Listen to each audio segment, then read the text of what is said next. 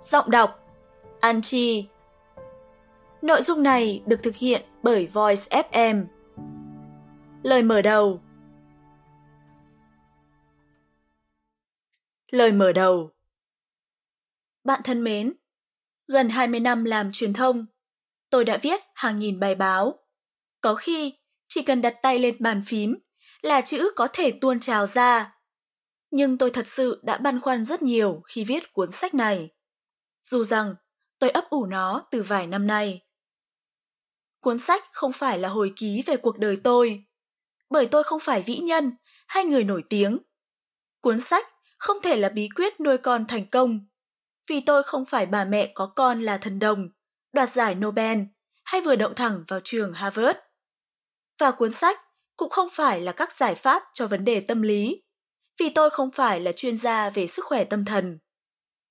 Cuốn sách là câu chuyện của tôi về quá trình tìm lại chính mình, tự chữa lành, là con đường thoát khỏi trầm cảm, tìm lại niềm vui, sự cân bằng, thanh thản trong tâm hồn, giải phóng bản thân khỏi những áp lực của hành trình làm mẹ và đồng hành cùng con vượt qua những khiếm khuyết không mong muốn. Tôi là một cô gái tỉnh lẻ lên Sài Gòn học đại học, rồi ở lại lập nghiệp. Tôi lấy chồng năm 23 tuổi, có con trai đầu vào năm 25 tuổi. Thêm đứa nữa, cũng là trai, năm 27 tuổi. Giờ đây, tôi 40, làm mẹ đơn thân toàn thời gian, đi làm toàn thời gian và cũng tận hưởng cuộc sống toàn thời gian. Nếu bạn có một tuổi thơ không êm đềm, đang vật vã với nỗi buồn không tên, đang khủng hoảng tâm lý, đang ở bờ vực của hôn nhân, đặc biệt là đang bối rối trong việc nuôi dạy những đứa con có nhiều vấn đề. Đừng lo, vì bạn không cô đơn ngoài ấy. Bạn sẽ gặp tôi trong quyển sách này. Sách là tất cả trải nghiệm, suy nghĩ và cách thức tôi đã thực hiện, với mong muốn cháy bỏng là mang lại cho các con mình một cuộc đời hạnh phúc. Trong đó, tôi rút ra điều quan trọng hơn cả, là muốn con hạnh phúc thì trước tiên người mẹ phải thật sự hạnh phúc. Mẹ vui hay buồn có ảnh hưởng rất nhiều đến hành trình làm mẹ và tâm lý đứa con. Mẹ dịu dàng hay gắt gỏng, nóng nảy hay kiên nhẫn đều tác động đến hành vi và suy nghĩ của con. Khi mẹ hạnh phúc, mẹ trở nên nhẹ nhàng, bao dung, con sẽ lớn lên bình an, vượt qua khiếm khuyết và tự tìm cho mình lẽ sống. Khi mẹ hạnh phúc, mối quan hệ mẹ con sẽ tự nhiên trở nên khăng khít. Mẹ chỉ cần đốt đuốc lên, con sẽ tự tìm ra lối đi cho riêng mình. Trong 40 năm cuộc đời, tôi vẫn tin rằng làm con khó hơn làm mẹ rất nhiều. Làm con là phải vừa ăn ngoan, ngủ kỹ trong lớn, vừa lễ phép vâng lời, vừa học giỏi chăm làm, vừa nề nếp, gọn gàng, sạch sẽ, vừa thấu hiểu, trân trọng công lao của cha mẹ, vừa tuân theo lề lối gia đình, lại biết tự lập, và quan trọng là phải cố gắng thành đạt. Tóm lại, trên đôi vai một đứa trẻ từ khi sinh ra đã gánh biết bao nhiêu kỳ vọng của người lớn. Vậy nên, dù hoàn hảo hay khiếm khuyết, đứa trẻ vẫn phải trưởng thành theo cái khung mà gia đình và xã hội dựng sẵn. Bạn có thể nói, làm mẹ cũng có dễ dàng hơn đâu. Vâng, làm mẹ là gánh lên mình một sứ mệnh trọn đời.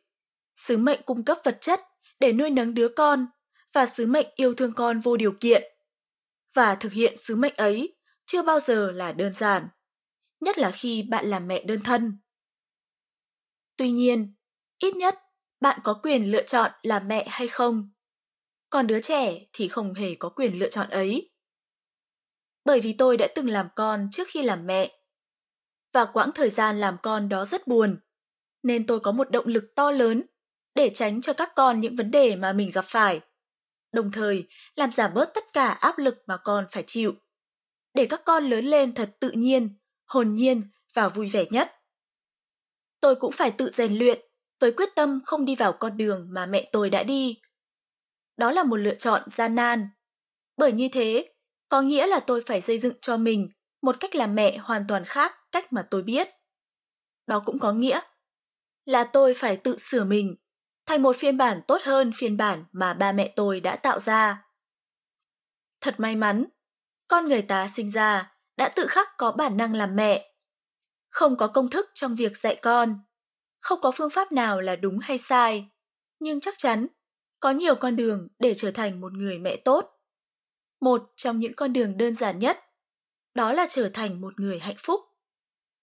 Chúng ta có tình yêu con vô bờ bến, chúng ta có tri thức tích lũy và chúng ta có hạnh phúc trọn vẹn trong đời sống cá nhân. Vậy thì chẳng có lý do gì ngăn cản những đứa trẻ của chúng ta trở thành người tốt. Tôi luôn tin vậy. Thông qua cuốn sách, bạn sẽ nhận ra thành công trong nuôi dạy con cái không chỉ nằm ở việc có một truyền thống gia đình tốt đẹp hoàn hảo, cũng không chỉ ở sự chuẩn bị chu đáo hay lượng kiến thức khổng lồ mà ta áp dụng. Thành công thật sự nằm ở việc ta biết đối mặt với thực tế, thay đổi bản thân và sử dụng trái tim người mẹ một cách sáng suốt. Tôi không nuôi dạy những đứa trẻ nhiều khiếm khuyết. Tôi đang đồng hành cùng hai con người trưởng thành có khiếm khuyết, giống như chính bản thân tôi. Chúng tôi giúp nhau hoàn thiện mình. Và thật tuyệt vời biết bao nếu câu chuyện của mẹ con tôi truyền cho bạn cảm hứng để chút bỏ hết những bi quan, giúp bạn tận hưởng từng khoảnh khắc ấm áp của tình mẹ con, tình cảm đẹp nhất trên thế gian này. Sài Gòn mùa thu năm 2020 Hết lời mở đầu.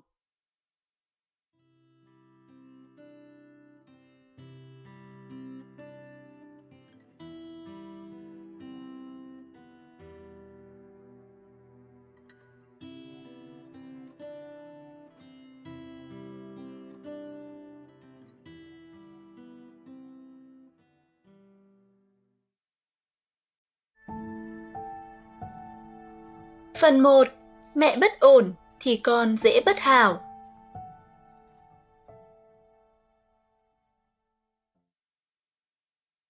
Chứng thiếu hụt cảm xúc thời thơ ấu Gia đình tôi có tổng cộng 5 người. Bố mẹ và hai anh em trai. Chỉ mình tôi là con gái giữa. Nhưng ai cũng bảo tôi là chị hai, thậm chí là bà cụ non. Vì là con gái duy nhất trong ba anh em, nên đôi khi tôi có cảm tưởng mình là chiếc đũa lẻ khi anh hoặc em tôi dọn cơm mà lấy thửa đũa. Nếu gia đình có bốn người, đó sẽ là một hình vuông vức. Nhưng nhà tôi lại có năm, thế là tôi luôn thấy mình không có chỗ thích hợp. Và lạ hơn là tôi cảm giác mình khiến gia đình biến thành hình ngũ giác, không cân xứng, không ổn định. Cái đỉnh lòi ra là tôi, có thể chạy lung tung quanh bốn đỉnh cố định kia. Ba mẹ là một cặp, anh em trai thành một đội.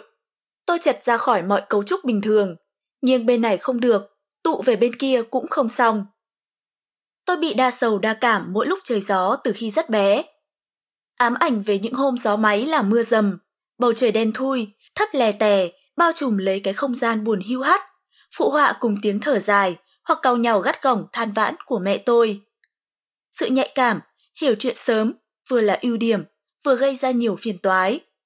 Bao giờ cũng vậy, trong gia đình ở quê, đứa con nào khôn sớm sẽ buộc phải tháo vát, vì ba mẹ sẽ bớt thời gian để lo cho đứa khở hơn.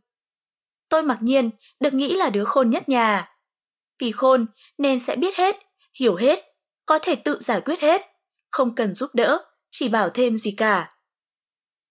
Từ bé thơ tới tận khi trưởng thành, tôi hay buồn khi tiết trời chuyển mùa, đặc biệt là mùa Tết.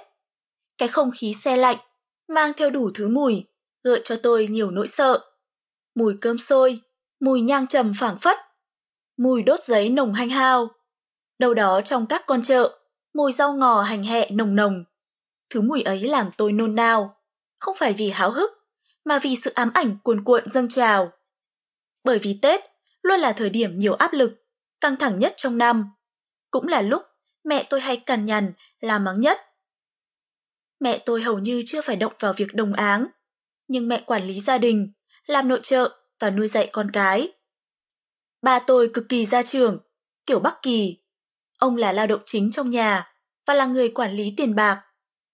Mô hình gia đình tôi là gia đình kiểu mẫu miền Bắc.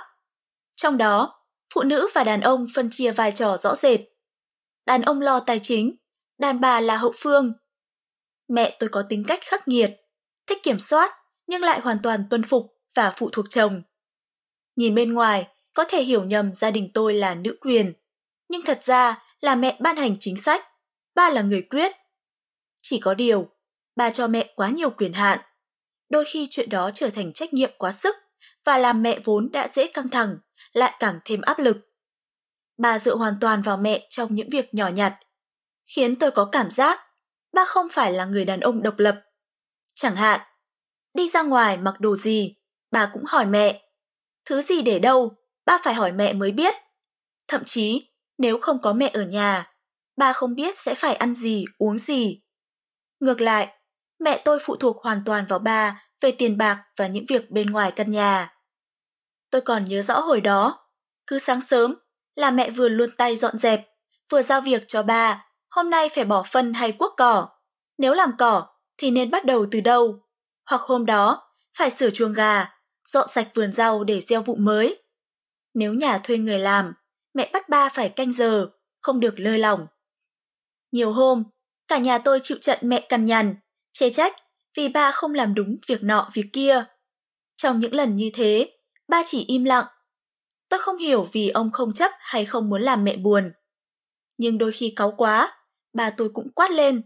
Thế là thành một cuộc cãi vã. Chuyện cãi này xảy ra như cơm bữa. Nó hầu như chẳng làm ba mẹ thay đổi điều gì. Nó chỉ làm cho đám con lít nhít chúng tôi sợ hãi, chán đàn. Đặc biệt là tôi. Mỗi khi có cãi vã, tôi chỉ muốn trốn đi đâu đó. Khi ra khỏi nhà, mẹ tôi thường phải phụ thuộc ba, vì mẹ không biết đi xe máy. Thế là nhà tôi có nhiều chuyện giờ khóc giờ cười, mỗi khi ba mẹ đi đâu đó cùng nhau. Một câu chuyện kinh điển là mỗi khi ba lái xe chở, thì mẹ ngồi sau điều khiển. Hết nghiêng bên này để né cục đá, nghiêng bên kia để tránh cái ổ gà. Lâu lâu lại nhắc đằng sau đằng trước, bên cạnh có xe. Có khi, ba tôi cáu lên bảo rằng, ngon thì lên mà lái, chứ ngồi sau mà đòi lái xe. Nhưng mẹ chỉ im được một lúc, rồi đầu lại vào đấy. Thế là lần nào đi ăn dỗ, ăn cưới, hoặc mua sắm về, là ba mẹ có chuyện để cãi vã.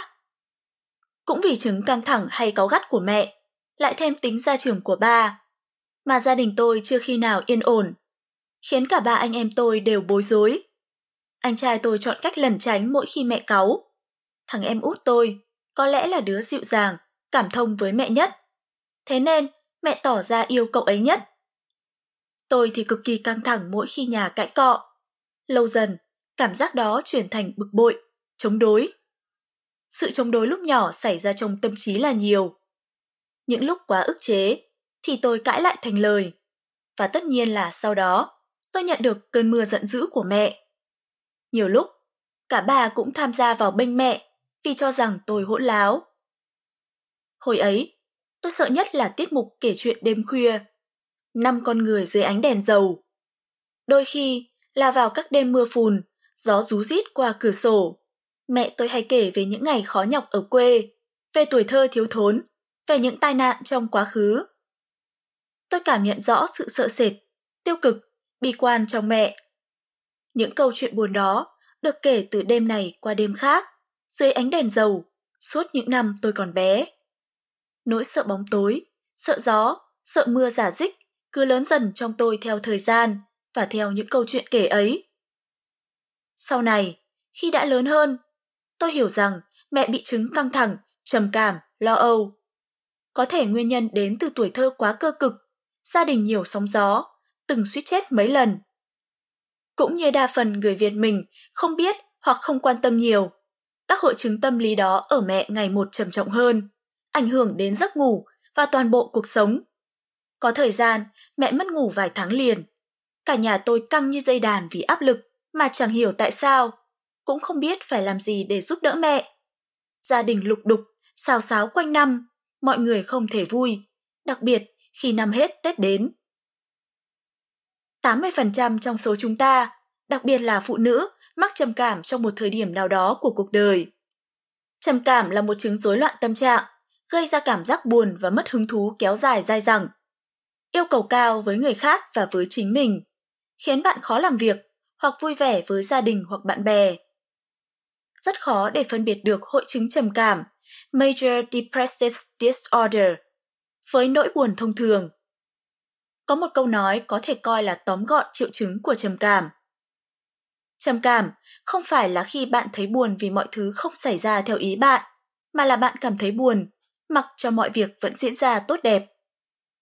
Một người có người thân bị trầm cảm nặng sẽ tăng nguy cơ mắc bệnh này từ 1,5% đến 3% so với bình thường.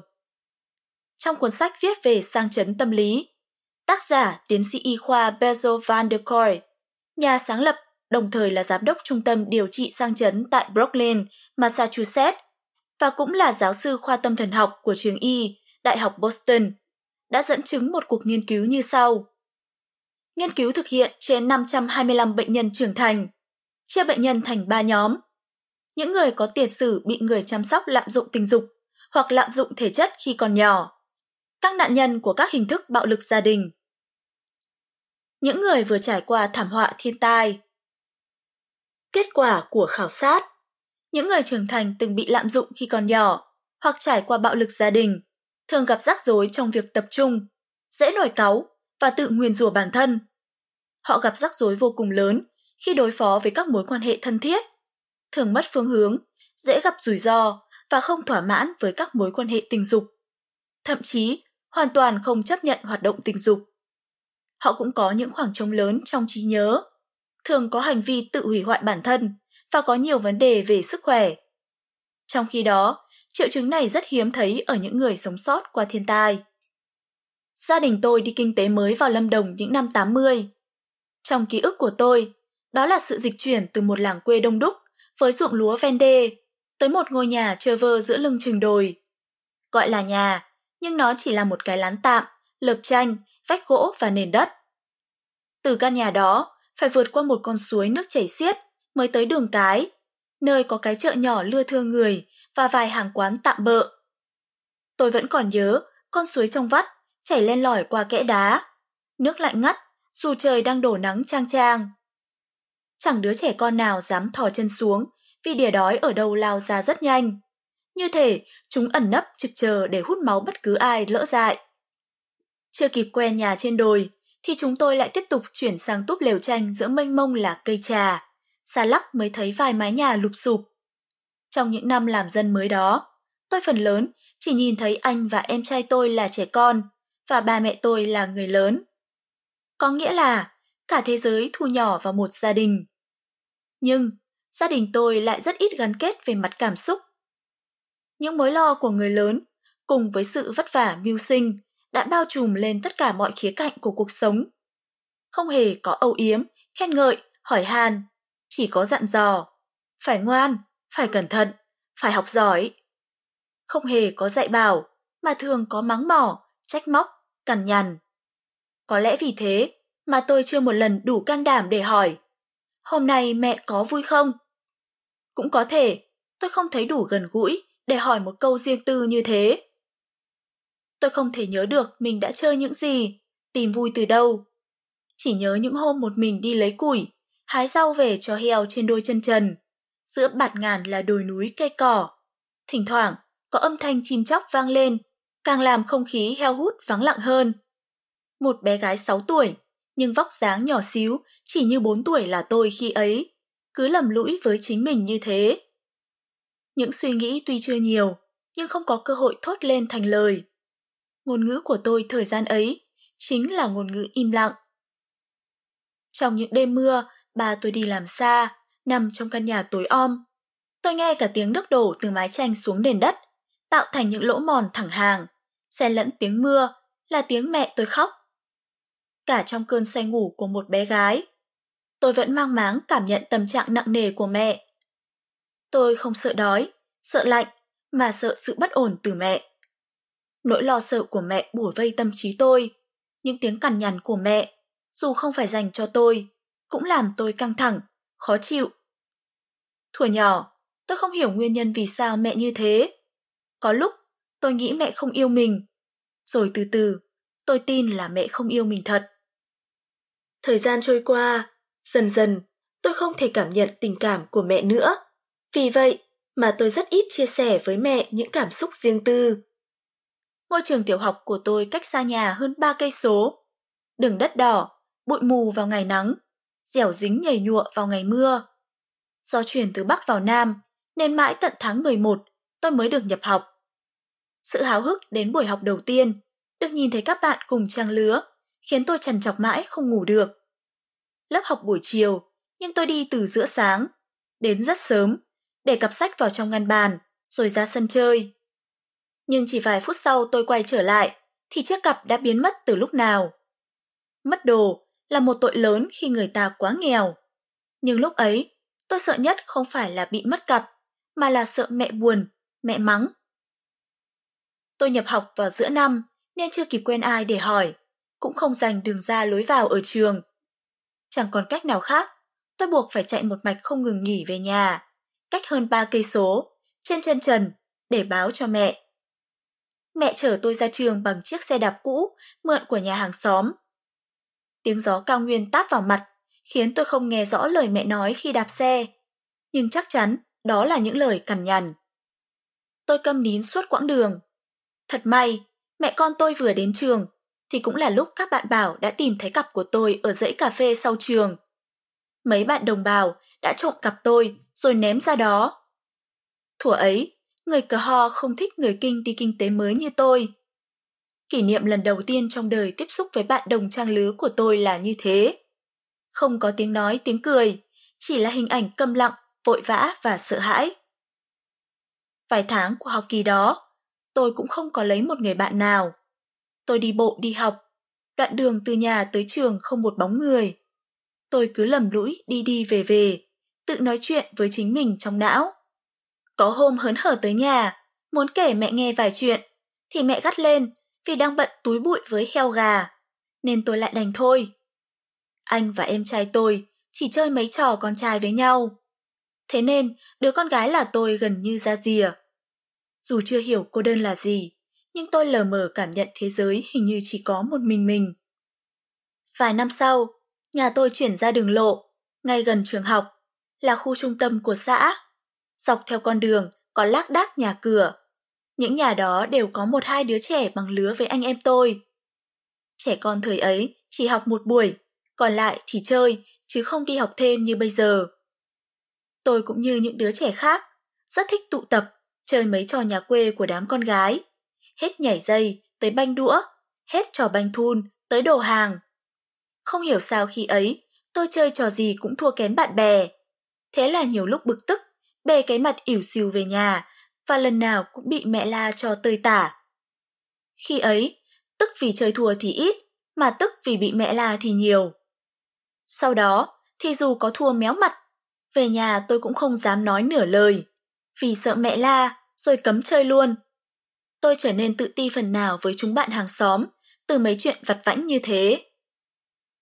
Khi tôi lên khoảng giữa cấp 2, thì mẹ ít cho tôi đi chơi với bạn hàng xóm hơn, rồi dần dần cấm hẳn. Đối với mẹ, bạn gái chỉ mang lại rắc rối, ganh tị, nói xấu nhau. Và có vẻ, mẹ không tin tôi có khả năng thỏa hiệp, giải quyết các vấn đề trong mối quan hệ với các bạn gái đồng trang lứa. Thế là, trong suốt quãng thời gian cấp 1 và 2, tôi không có bạn thân, thậm chí tôi hoàn toàn không có kỹ năng giao tiếp với bạn gái. Có một nguyên tắc mà mẹ tôi luôn nhắc đi nhắc lại theo nhiều cách thức khác nhau để con cái nhớ. Đó là chuyện của mình thì không nên nói với ai hết. Nó gần giống kiểu tốt khoe, xấu che của người Bắc, nhưng khác một chút là thay vì chỉ khoe ra cái tốt, thì mẹ tôi dặn cả điều tốt và điều xấu đều không nên chia sẻ. Vì theo mẹ, không ai giúp được mình ngoài bản thân mình. Nói chuyện của mình ra, nếu chuyện không tốt thì có khi bị chê bai khinh thường, còn chuyện tốt có khi lại bị ghen tị, quấy phá. Với một đứa trẻ hơn 10 tuổi như tôi, thật khó khăn để hiểu lý do của tất cả những gì người lớn nói. Chỉ biết rằng, tôi rất ghét tư tưởng ấy của mẹ, nên cãi lại rất nhiều lần. Từ một đứa trẻ vốn thẳng thắn và có phần ngây thơ, tôi trở nên ưu tư hơn. Cảm giác cực kỳ bức bối khi phải cố che đậy, hoặc thậm chí nói dối lớn lên, len lỏi, dần trở thành phản xạ có ý thức lúc nào không hay. Tôi học không xuất sắc, nhưng thuộc dạng giỏi trong vùng. Tôi tham gia văn nghệ ở trung tâm văn hóa huyện.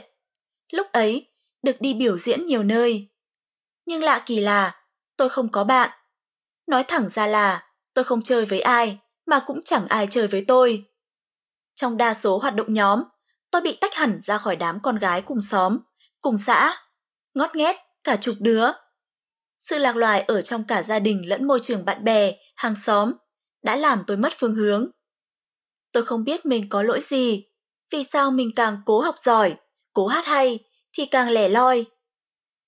Sau này, mỗi khi nhớ lại cô bé tôi ngày ấy, với sự tự ti chịu nặng trên vai, đến nỗi không dám ngẩng đầu lên, luôn lo lắng mình chưa đủ giỏi, chưa đủ tốt, lo sợ bạn bè không thích mình, lo sợ bị bỏ rơi. Tôi thấy buồn vô hạn. Có thứ gì đó bao trùm lấy tâm trí, khiến tôi không dám tự vui cười và tự hào với những thành công đạt được. Nếu có, cũng chỉ rón rén tự hân hoan mà thôi. Còn những điều không bằng lòng, tôi cũng nén lại và cất giấu thật sâu, không chia sẻ cùng ai. Tôi dần dần mất kết nối cảm xúc với ba mẹ, bạn bè. Một khoảng trống lớn trong tâm hồn hình thành vào giai đoạn đó. Childhood Emotional Neglect CEN Chứng thiếu hụt cảm xúc thời thơ ấu đây là một hiện tượng tâm lý khá phổ biến, nhưng lại ít được quan tâm do rất khó nhận ra. Có thể chính đứa trẻ cũng không biết cảm xúc của mình đã bị bỏ rơi, bởi nó không phải là một tổn hại dễ thấy. Đứa trẻ vẫn lớn lên bình thường, dần quên mất hoặc cắt đứt kết nối cảm xúc với cha mẹ. CEN có thể không tạo ra những vết thương đau đớn, nhưng nó để lại một khoảng trống trong tâm thức con người khi trưởng thành, khiến họ gặp trở ngại trong đời sống tinh thần, cảm xúc. CEN thiếu hụt cảm xúc thời thơ ấu và emotional abuse, ngược đãi cảm xúc, hoàn toàn khác nhau. Những người bị ngược đãi cảm xúc thường bị đối phương chỉ trích, đổ lỗi, hạ thấp để thao túng một cách cố ý. Trong khi đó, CEN xảy ra với những người có cha mẹ yêu thương con mình, nhưng vô tình bỏ qua hoặc dù đã cố gắng nhưng vẫn không chạm đến cảm xúc của con cái. Trong cuốn sách Running on Empty, Overcome Your Childhood Emotional Neglect, tiến sĩ Jonas Webb đã trình bày nghiên cứu kỹ lưỡng của ông về CEN và liệt kê một số dấu hiệu thường thấy ở những người bị bỏ rơi cảm xúc thời thơ ấu như sau. Khắc nghiệt hơn với bản thân mình. Đánh giá người khác khắt khe hơn. Gặp khó khăn trong việc hiểu và diễn tả cảm xúc. Thường thất vọng hoặc tức giận với chính mình chẳng vì lý do gì hoặc lý do rất nhỏ. Cảm thấy cô đơn, ngay cả khi ở bên người khác. Cảm thấy lạc lõng giữa gia đình và bạn bè. Cảm thấy bản thân như luôn đứng ngoài cuộc và nhìn vào. Cảm thấy trống rỗng hoặc vô cảm. Thầm cảm thấy có điều gì không ổn về bản thân và lo sợ nếu người khác nhận ra họ sẽ rời bỏ mình. Khó kiểm soát cảm xúc nên khi buồn bã sẽ khó tự an ủi bản thân. Tính độc lập cao, đôi khi gặp khó khăn trong việc nhờ vả hay nhận sự giúp đỡ. Bị nhận định là lạnh lùng và khó tiếp xúc. Thường thấy buồn bã nhưng không rõ lý do. Lo lắng bản thân không đủ khả năng hoàn thành nhiệm vụ trong công việc hoặc cuộc sống cá nhân. Gặp khó khăn trong việc nhận biết đúng điểm mạnh, điểm yếu của bản thân. Lỗ hỏng cảm xúc sẽ là trở ngại trên con đường hoàn thiện bản thân.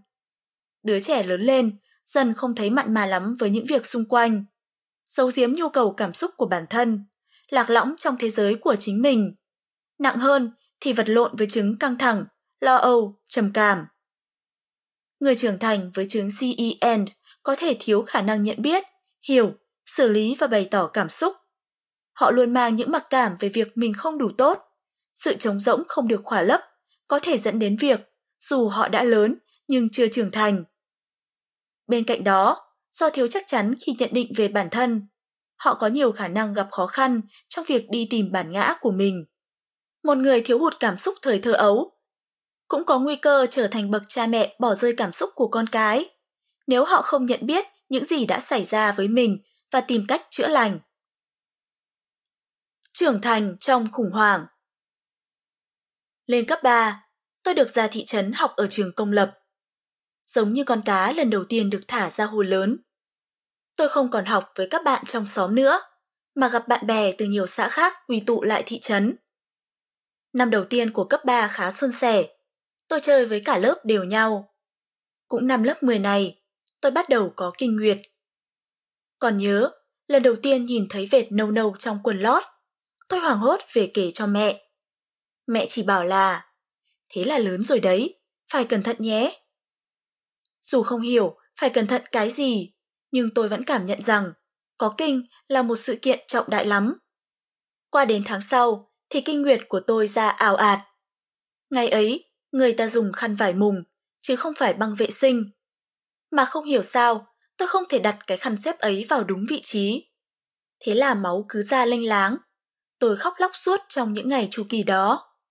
Như vậy, khi bạn bè đồng trang lứa gần như đã khá chững chạc, thì tôi mới bắt đầu dậy thì và hình thành tính cách. Ba năm trung học là khoảng thời gian thực sự khó khăn của tôi, mà chúng ta gọi là khủng hoảng tuổi dậy thì đầy hoang mang và cô đơn. Một số dấu hiệu khủng hoảng mà tôi gặp phải. một Hay khóc lóc. Tôi không phải là cô bé mít ướt, ngược lại rất trầm tính, gặp chuyện bất bình là phản kháng quyết liệt, chứ không khóc lóc. Nhưng bước vào dậy thì, tôi khóc lóc vô tội vạ, không buộc được tóc, khóc, tranh luận không lại bạn bè, khóc, được điểm thấp, khóc. Có một chuyện khiến tôi nhớ rất rõ, đó là vào lớp 12, trong giờ kiểm tra vật lý, tôi cho bạn chép nguyên cả bài, nhưng khi nhận kết quả thì tôi thua bạn ấy tới 2 điểm. Không thể tìm ra lý do mình được điểm thấp hơn, quá bực tức và thất vọng, tôi khóc nức nở giữa lớp. Tới giờ văn kế tiếp, tôi vẫn đứng ngoài hành lang khóc lóc không tài nào nín nổi. Chuyện khóc lóc đó khiến tôi vừa xấu hổ, vừa giận dữ với chính mình. Cảm giác như mình tự lột trần trước mặt mọi người làm tôi khó chịu. Tôi không thấy sự đồng cảm, mà chỉ thấy sự chế giễu hả hê trong mắt bạn bè. Thế là, mang nỗi bực bội và xấu hổ đó, tôi đâm ra ghét toàn bộ nhóm con gái trong lớp, và ngày càng trở nên ương bướng, ngang ngạnh, bất cần đời hơn. Chứng hay khóc này theo tôi tới lớn và nó làm phiền tôi rất nhiều. Mỗi khi căng thẳng, sợ hãi, tôi đều khóc, như một cách giải tỏa cảm xúc. Tôi xấu hổ với chứng hay khóc và phải cố gắng kiềm chế nó bằng mọi cách. Càng kiềm chế, tôi lại càng căng thẳng hơn. Chính vì kiềm chế nên tôi lúc nào cũng co cứng lại, không mở lòng hay né tránh đối thoại. Tôi chọn bỏ chạy thay vì đối mặt, chọn nén vào thay vì cởi mở ra chọn im lặng thay vì đối thoại. 2. Luôn cảm thấy cô đơn. Năm lớp 11, tôi không còn cảm thấy vui vẻ, hưng phấn như khi mới bước vào cấp 3 nữa. Các bạn gái tạo thành nhóm thân, tôi bắt đầu cảm thấy mình bị khó hòa nhập. Sự ganh đua trong lớp cứ hừng hực tới nghẹt thở. Tôi thèm muốn có nhóm bạn gái thân, nhưng tôi không biết làm cách nào để thu hút bạn bè trong khi các bạn tôi có cơ hội được đi ngủ qua đêm nhà đứa khác trong nhóm, thì tôi bị cấm tiệt. Cả cắm trại, tôi cũng phải về nhà trước 9 giờ tối. Có những câu chuyện nhóm bạn gái với nhau xúc xích kể lể, không bao giờ tôi là một phần trong đó. Bù lại, tôi có nhiều bạn là con trai, đến nỗi nhiều lúc tôi quên mất mình là con gái. Chơi với bạn trai, tôi tự nhiên thoải mái trong nói năng hành động, không phải e dè gì. Bạn trai ít khi hỏi han tâm sự, họ không có nhu cầu nói về cảm xúc. Tôi có nhóm bạn cùng tiến, năm đứa giúp nhau cả học lẫn chơi, bốn thằng con trai và mình tôi con gái, tạo nên một cái nhóm có vẻ không bình thường thời đó. Có điều, dù là nhóm năm, nhưng bốn bạn trai ấy vẫn thân nhau hơn, cả sau khi đã ra trường. Sự khác biệt giới tính là vách ngăn lớn mà ngay thời điểm ấy tôi không thể nhìn ra. Và rõ ràng, dù có nhóm bạn thân, nhưng tôi vẫn là đứa cô đơn trong cảm xúc.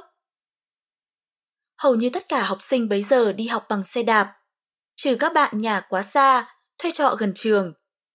Ba mẹ mua cho tôi chiếc xe đạp Trung Quốc màu đỏ. Vì cả huyện mới có một tiệm bán xe, nên hầu như mọi người đều có kiểu xe giống nhau, chỉ khác màu.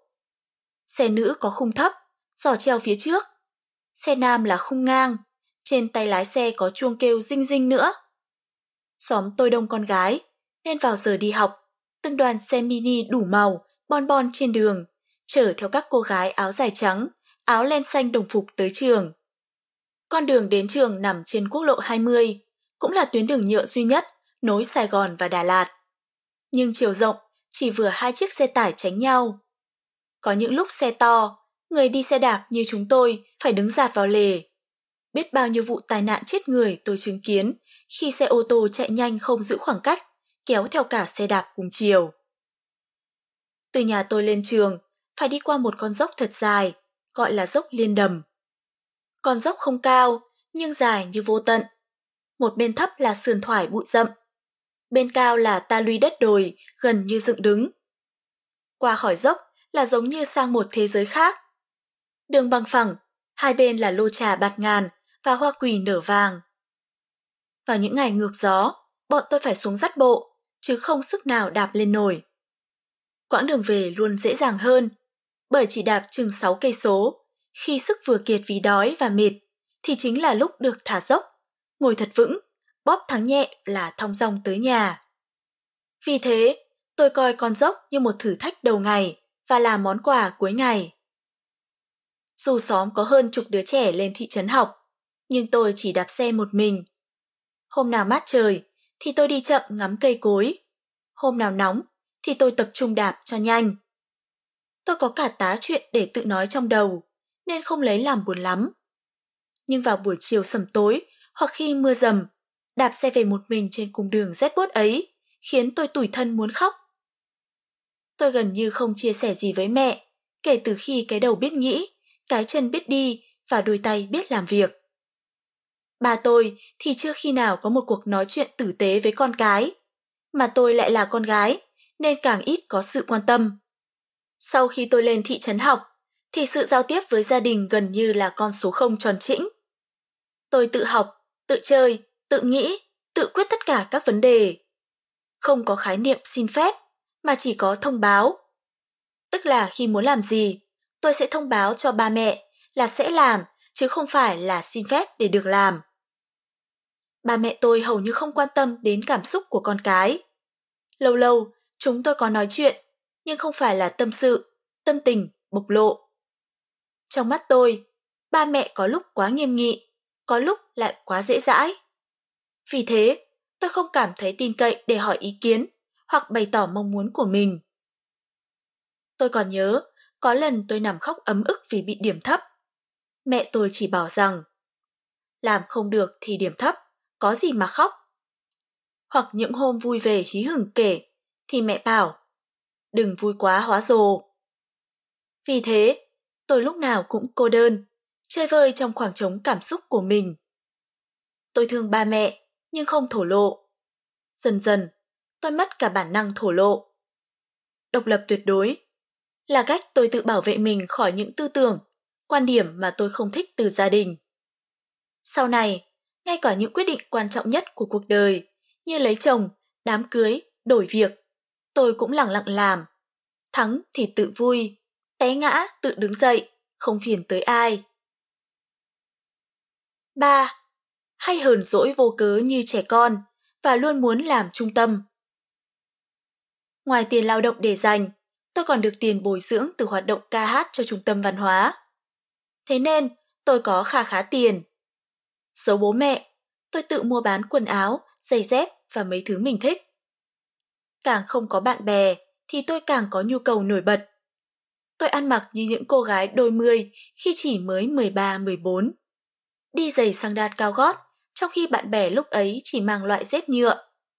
Có hôm, tôi lén đánh son phấn của mẹ tới lớp. Thời điểm những năm 90, trong cái xã nông thôn vùng cao nguyên, thì kiểu con gái như tôi bị coi là đua đòi. Tôi thích đọc sách báo.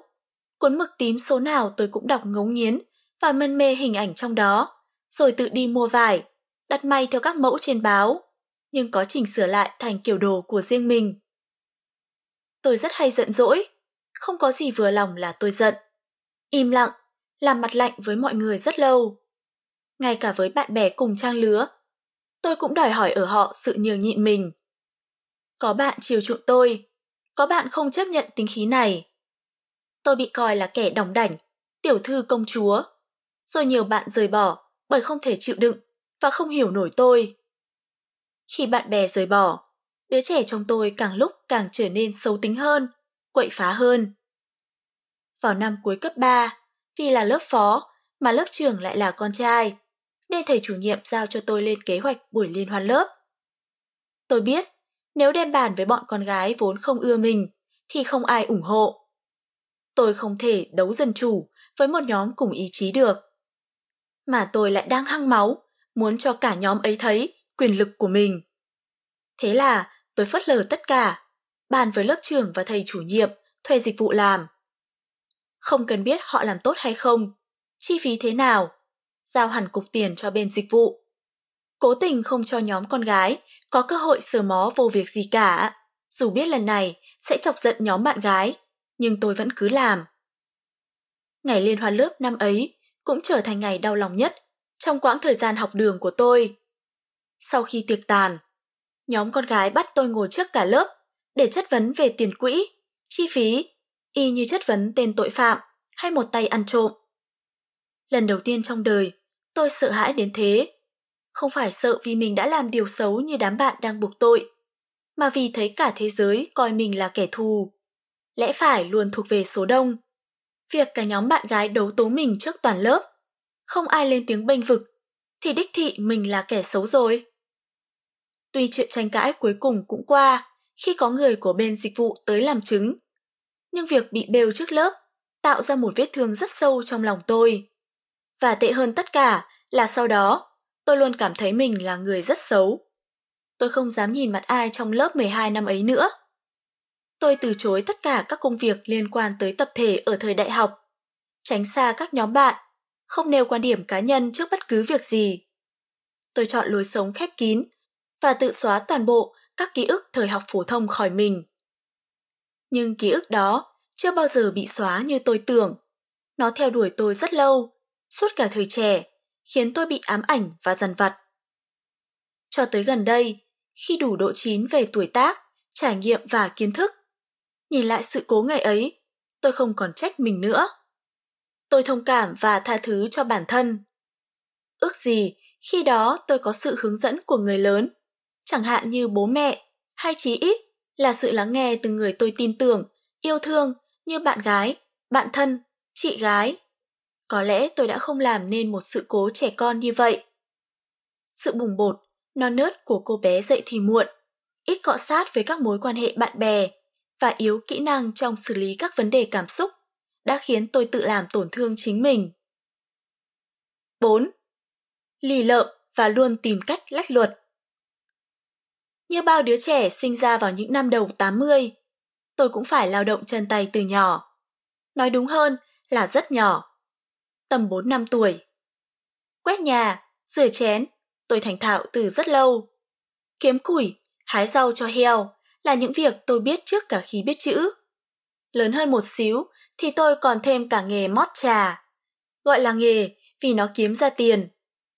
Hồi đó, ở quê tôi chủ yếu là nông trường trà. Các quả đồi phủ kín trà. Cứ một tuần 10 ngày là công nhân đi cắt búp trà, bỏ lên chiếc xe máy cày trở về nhà máy.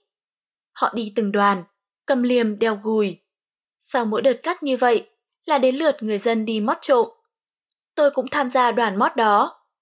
Theo chân các cô bác lên đồi, tìm trong kẽ lá các búp trà còn sót lại. Tôi chỉ cao bằng cây trà hồi đó, cầm theo các bịch bóng, là một loại túi ni lông nhưng xấu hơn bây giờ. Nhờ nhanh tay nhanh mắt mà tôi mót được nhiều hơn cả người lớn. Rồi tôi theo chân các cô bác đi bán trà cho các nhà buôn. Tiền kiếm được, tôi mang hết về cho mẹ. Không thể nhớ được số tiền chính xác là bao nhiêu, nhưng có thể khẳng định tôi là người thứ hai kiếm tiền trong gia đình thời điểm ấy, bên cạnh ba tôi. Số tiền đó thậm chí đủ cho mẹ mua đồ ăn. Tuy chỉ là mấy quả cà chua, vài con cá khô. Khi nhà tôi chuyển ra đường lộ, không có trà để mót. Tôi chuyển sang mót cà phê. Đầu tiên là mót ở vườn nhà, sau đó đi mót các vườn khác. Những quả cà phê họ hái còn sót lại trên cành, những quả rơi xuống gốc bị lá phủ lên mà người ta không thấy. Hôm nào may mắn, gặp được đám phân trồn, tức là hạt cà phê do trồn ăn quả chín thải ra thì chúng mánh, vì cà phê trồn có giá rất cao. Tôi bán cà phê cho nhà buôn, lấy tiền cất, chứ không đưa mẹ nữa. Dĩ nhiên, lâu lâu cũng bị mẹ mượn vô thời hạn, nhưng tôi vẫn giấu được chút ít để mua thứ mình thích. Tiệc sinh nhật đầu tiên trong đời tôi là vào năm học lớp 10. Tôi tự bỏ tiền mua đồ về nấu nướng, bạn bè tới giúp. Bánh sinh nhật hai tầng hoành tráng do tôi đích thân đi đặt. Tôi mời hơn chục bạn trong lớp, chứ không phải bạn hàng xóm tới dự. Gia đình tôi không ai được báo trước điều gì, cho tới khi tự nhiên thấy bạn bè tôi súng xính áo quần kéo tới. Niềm vui lấn át nỗi sợ bị bà mẹ la mắng vì không xin phép trước. Và vì không xin phép, nên ngày sinh nhật tuổi 16 của tôi lẫn lộn vui buồn, cả tự hào xen lẫn xấu hổ. Tối đó, sau khi chúng bạn về hết, tôi bị ba mẹ la cho một trận. Nhưng tôi vốn đã chai lì rồi, cảm giác vượt rào thành công, đã chiến thắng mặc cảm tội lỗi. Trong khi ba mẹ tôi luôn phải chú ý nhất cử nhất động để không bị hàng xóm đánh giá, thì tôi hiếm khi quan tâm người ta nghĩ gì về mình. Chẳng hạn chuyện tôi hay đi cùng một nhóm con trai, làm các bà các cô xì xào để ý. Ba mẹ bực mình ra mặt, nhưng tôi cứ kệ. Các quy định của gia đình về giờ giấc, tôi luôn tuân thủ. Học tập luôn đạt kết quả tốt. Đối với tôi thế là đủ. Còn lại, tôi phớt lờ hết. Mẹ tôi vẫn hay chửi, đay nghiến, đặc biệt là vào những dịp lễ Tết. Nhưng ở lứa tuổi tiền dậy thì, tôi hầu như chẳng sợ hãi điều gì nữa. Lúc đó, trong tôi không phải là ấm ức tổn thương, mà là sự chống đối, có lúc ra mặt, có lúc âm thầm. Hè năm học lớp 11, tôi quyết định tự đi Sài Gòn cùng với một cô bạn. Gia đình cô bạn có người thân nên muốn cô xuống để luyện thi lớp 12 trước. Tôi chỉ thông báo sơ cho ba mẹ, rồi đu theo bạn bằng số tiền ít ỏi để giành được hồi đi bán hàng Tết với thầy cô. Sau chuyến xe đò kiểu cá mập, mất gần 7 tiếng, say xe vật vã gần như bất tỉnh, tôi cũng tới Sài Gòn. Đó là vào tháng 6 và cũng là lần đầu tiên tôi xa nhà. Cái nóng hầm hập và đặc quánh mùi người ở bến xe miền Đông đến bây giờ vẫn còn ám ảnh tôi. Ở ké nhà bà con của bạn, không có tiền đóng đi luyện thi, nên tôi theo chân bạn bè ôn chui tại trường Đại học Khoa học Tự nhiên. Học chui có bữa được bữa không, hôm nào trường điểm danh thì mình mất học. Nói là ôn, nhưng thật ra là kiểu học trước chương trình 12 các môn toán lý hóa. Tôi không có định hướng thi khối A, nên những ngày không được học, tôi lang thang ở nhà sách Nguyễn Văn Cừ. Tôi đọc hầu như tất cả các sách hướng dẫn ôn thi, bộ đề thi văn sử địa ở nhà sách. Khi đó là năm 1998. Rồi tiền cũng cạn. Sau hơn một tháng là tôi phải về lại quê. Trước khi về, tôi đã mua bộ đề luyện thi văn sử địa mà tôi ưng ý nhất. Đó chính là bộ sách giúp tôi đậu cả ba trường vào mùa hè năm sau. Chuyến đi năm ấy làm ba mẹ sợ chết khiếp, bởi vì cả gia đình tôi chưa có ai từng đặt chân tới Sài Gòn. Nhà tôi cũng không có bất cứ người thân quen nào ở đây. Sau này, mẹ tôi kể là khi đó cả nhà đều thấp thỏm không yên, nhưng không ai có cách gì khác.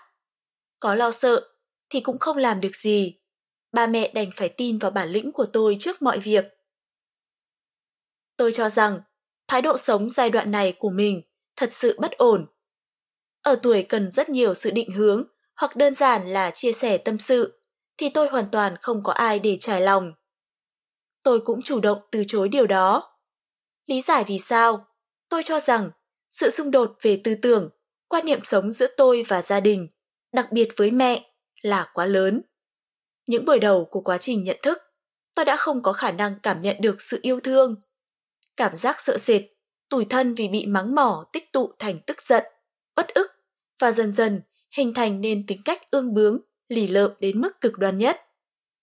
Nhiều lúc tôi nghĩ, mình thật may mắn, nếu không, biết đâu đã xa ngã ở đâu đó, ngay quãng thời trung học này, và đẩy cuộc đời về một cái kết bi kịch. Một số hội chứng tâm lý dễ mắc ở tuổi dậy thì. Rối loạn cảm xúc Những biến đổi tâm lý khiến các em nhạy cảm hơn, cảm xúc cũng dễ thay đổi hơn. Một số biểu hiện của rối loạn cảm xúc là chán ăn, mất ngủ, gầy sút, mất tập trung, hay quên, vẻ mặt không tươi tắn, dễ bị sốc trước những lời chọc ghẹo của bạn bè, hay suy diễn tiêu cực. Stress và trầm cảm Độ tuổi nhạy cảm này thường dễ bị áp lực từ học tập, gia đình, bạn bè, thậm chí ngay cả những suy nghĩ tiêu cực về vóc dáng hay trình độ cá nhân. Những mong muốn vượt quá khả năng bản thân và gia đình cũng dẫn đến stress. Khi rơi vào trạng thái stress, các em cảm thấy thường xuyên mệt mỏi, căng thẳng, lo âu, đau đầu, suy nghĩ luẩn quẩn, giấc ngủ không yên. Khi bị trầm cảm, các em thường tự cô lập mình với thế giới bên ngoài. Thậm chí, nhiều bạn chỉ quan tâm và sống trong thế giới ảo. Nguy hiểm hơn, stress và trầm cảm ở tuổi dậy thì còn có thể dẫn đến hành vi tự tử. Rối loạn tâm lý và hành vi Tự ti về bản thân hoặc gia đình, các em dễ bị tác động từ sách báo, phim ảnh bạo lực, các văn hóa phẩm đồ trụy và cả từ bạn bè xấu. Đây chính là nguyên nhân dẫn đến rối loạn hành vi và gây nên những hậu quả nghiêm trọng như gây thương tích cho người khác, chống người thi hành công vụ, trộm cắp, đua xe mạo hiểm. Đây là lúc các em rất cần sự chăm sóc, hướng dẫn của người thân trong gia đình, bạn bè cũng như của các bác sĩ tâm lý nếu tình trạng nghiêm trọng. Theo tiến sĩ, bác sĩ trị liệu tâm lý Amir Levin, kết nối xã hội là cách hiệu quả nhất để chúng ta chữa lành nỗi đau cảm xúc của mình. Nếu bạn gặp khó khăn về tinh thần, hãy ở gần một người bạn gắn bó thân thiết. Đó là cách hiệu quả nhất để trấn tĩnh bản thân. Khi ta thân thiết với người khác, chúng ta trải nghiệm những phản ứng tích cực về tinh thần và thể chất trong cơ thể, tâm trí và trái tim của chúng ta. Thanh thiếu niên cần nhiều sự chia sẻ và hỗ trợ từ bạn bè. Mối quan hệ bắt đầu tập trung vào các giá trị chung, lòng trung thành và lợi ích chung, thay vì mối quan tâm thể chất như sự gần gũi, cùng chơi đồ chơi như thời thơ ấu. Một nghiên cứu từ Đại học Purdue cho thấy tình bạn hình thành trong quá trình giáo dục sau trung học kéo dài hơn tình bạn từ thơ ấu. Một nghiên cứu được thực hiện tại Đại học Texas ở Austin đã kiểm tra hơn 9.000 thanh thiếu niên Mỹ để xác định mức độ các hành vi nổi loạn như ăn cắp, đánh nhau và trốn học trong mối tương quan đến tình bạn. Các phát hiện chỉ ra rằng thanh thiếu niên ít tham gia vào các hành vi xấu khi bạn bè của họ học tốt ở trường, có sức khỏe tâm thần tốt. Việc thanh thiếu niên có bị ảnh hưởng bởi bạn bè của họ hay không phụ thuộc vào mức độ họ tiếp xúc với những người bạn đó. Làm mẹ 9F Từ khi trổ mã, tôi có rất nhiều người tán tỉnh. Và tôi cũng thinh thích một bạn cùng cấp 3, đúng kiểu tình yêu tuổi ô mai. Đôi lúc bạn qua thăm lớp tôi, đứng thập thò ở cửa lớp vẫy vẫy. Đôi lúc tôi đạp xe ngang nhà bạn ở thị trấn để cho bạn quá giang tới trường. Trai gái thích nhau ở trường cấp 3 trở thành đề tài bàn ra tán vào của các hội nhóm. Chỉ có điều, tôi không mặn mà lắm với các bạn trai cùng quê. Tôi không nhìn thấy tương lai của mình nằm ở vùng quê này, vậy nên tôi lờ bạn rất nhanh. Tới giữa năm nhất, tới giữa năm tư đại học, tôi có mối tình với một anh chàng cùng tuổi. Sắm một người yêu trai thành phố, cao mét 8, đi xe Dream. Thời mà xe máy còn là niềm ao ước của phần lớn dân Việt. Dường như là điểm sáng lung linh tôi tạo ra để che đậy những điều tôi không hài lòng về bản thân. Bạn trai này từng lên thăm họ hàng ngay cạnh nhà tôi từ khi học lớp 9. Tôi vốn chẳng nhớ bạn, nhưng bạn thì nhớ rất rõ về tôi. Bạn bảo hồi hè lớp 9, tôi có cái bím tóc rất xinh. Tuy không nói chuyện gì, nhưng từ nhà bên nhìn sang nhà tôi, bạn thấy tôi trông như con gái phố. Tôi gặp lại bạn vào khoảng đầu năm nhất đại học, tại một phòng trọ ở quận 10. Bạn mang tiền ba mẹ gửi qua cho tôi. Vì mẹ bạn lên quê, rồi mẹ tôi nhờ cầm xuống ít tiền tiếp tế cho con gái. Chúng tôi gặp lại sau đó ở Thủ Đức, khi tôi theo học khóa quân sự bắt buộc. Không thể nhớ rõ chúng tôi trở nên thân thiết hơn bằng cách nào. Chỉ biết rằng khi ấy, mỗi lần bạn chở tôi đi gặp bạn bè, là mọi người mặc định chúng tôi đã là một cặp. Và đúng là chúng tôi thành một cặp. Cả hai gặp nhau nhiều hơn, khi để uống sinh tố, lúc lại ăn bò bía ngoài cổng trường. Tôi chuyển vào ký túc xá ở quận 11 vào năm thứ hai đại học. Nhà bạn ở quận 6, hai đứa đều học ở quận 5. Thế là tiện đường, nên bạn tới đón tôi đi cùng vào mỗi sáng, chiều lại chở tôi về. Tôi đi dạy kèm buổi tối như bao sinh viên sư phạm khác bằng xe đạp. Chính là chiếc xe cùng tôi vượt dốc hàng ngày, suốt 3 năm phổ thông. Đôi khi, bạn tới chỗ tôi dạy thêm, rồi cùng tôi đi về ký túc xá. Đứa đạp xe, đứa lái xe máy, nói vài chuyện tầm phào. Bạn chỉ về nhà khi nhìn thấy tôi khuất hẳn sau sân ký túc xá. Vào những tối tôi không đi dạy, chúng tôi hẹn nói chuyện điện thoại. Khi ấy không có điện thoại di động, nên chúng tôi hẹn giờ. Bạn sẽ gọi vào số trực cổng bảo vệ xin gặp tôi. Người đã ngồi chờ sẵn. Chẳng hiểu sao, nhận điện thoại là một thứ lễ nghi xa xỉ của sinh viên lúc đó.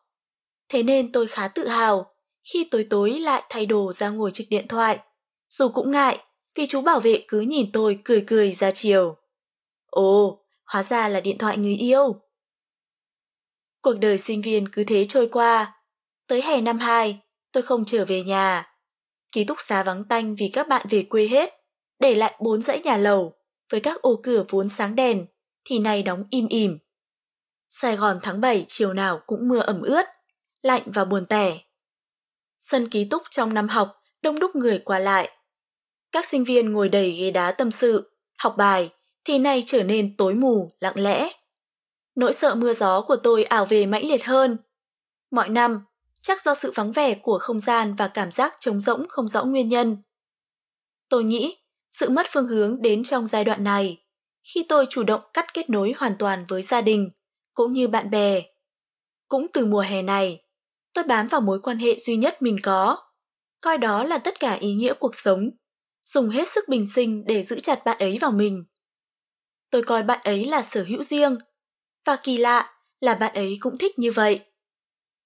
Bạn là anh chàng cao lớn đẹp trai, cùng tuổi tôi, sinh ra trong một gia đình dạng tài phiệt. Bố mẹ bạn thường xuyên đi làm xa, để hai anh em ở nhà cùng người giúp việc. Bốn thành viên không có mối quan hệ kiểu gần gũi không gian như gia đình tôi, nhưng không vì thế mà tình cảm gia đình nhạt nhẽo và lỏng lẻo. Vì ngoài bố mẹ, bạn thường xuyên tiếp xúc với các chú bác, những người đàn ông rất quyền lực, các cô dì, bà nội ngoại và hàng chục anh chị em họ. Đại gia đình ấy, trong đó có bạn, liên kết chặt chẽ và thường xuyên tương tác với nhau. Bạn tự lập về cảm xúc từ nhỏ, nhưng đâu đó bạn cũng yêu thích sự gần gũi, chăm sóc. Sự quan tâm của tôi làm bạn ấy cảm động.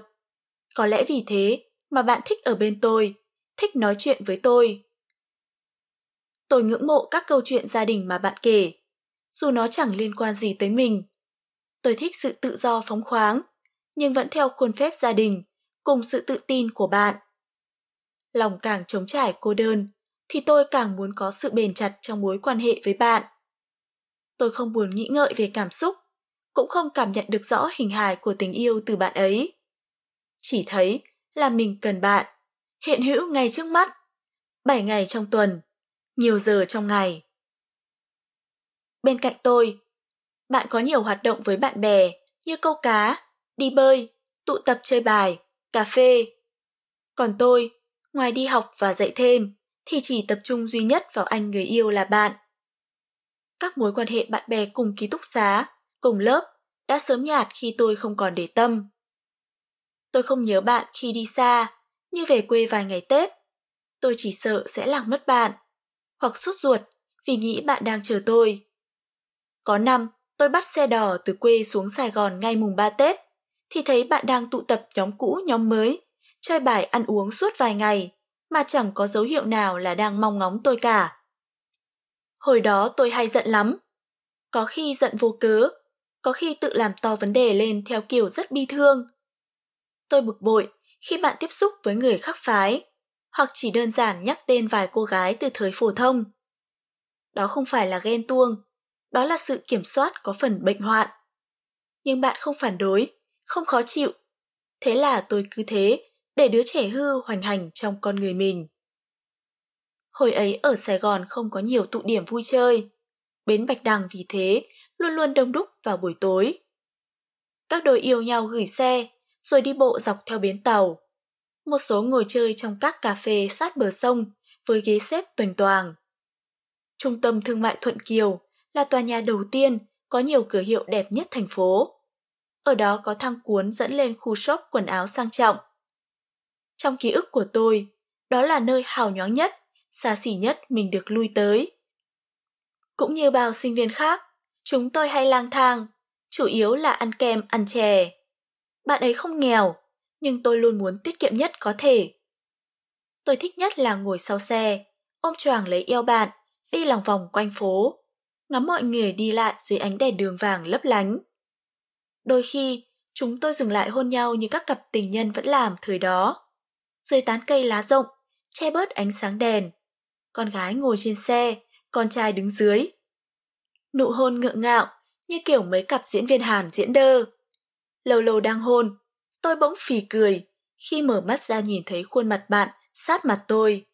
Cảm giác y như hai đứa trẻ đang chơi đồ hàng và đóng giả yêu nhau.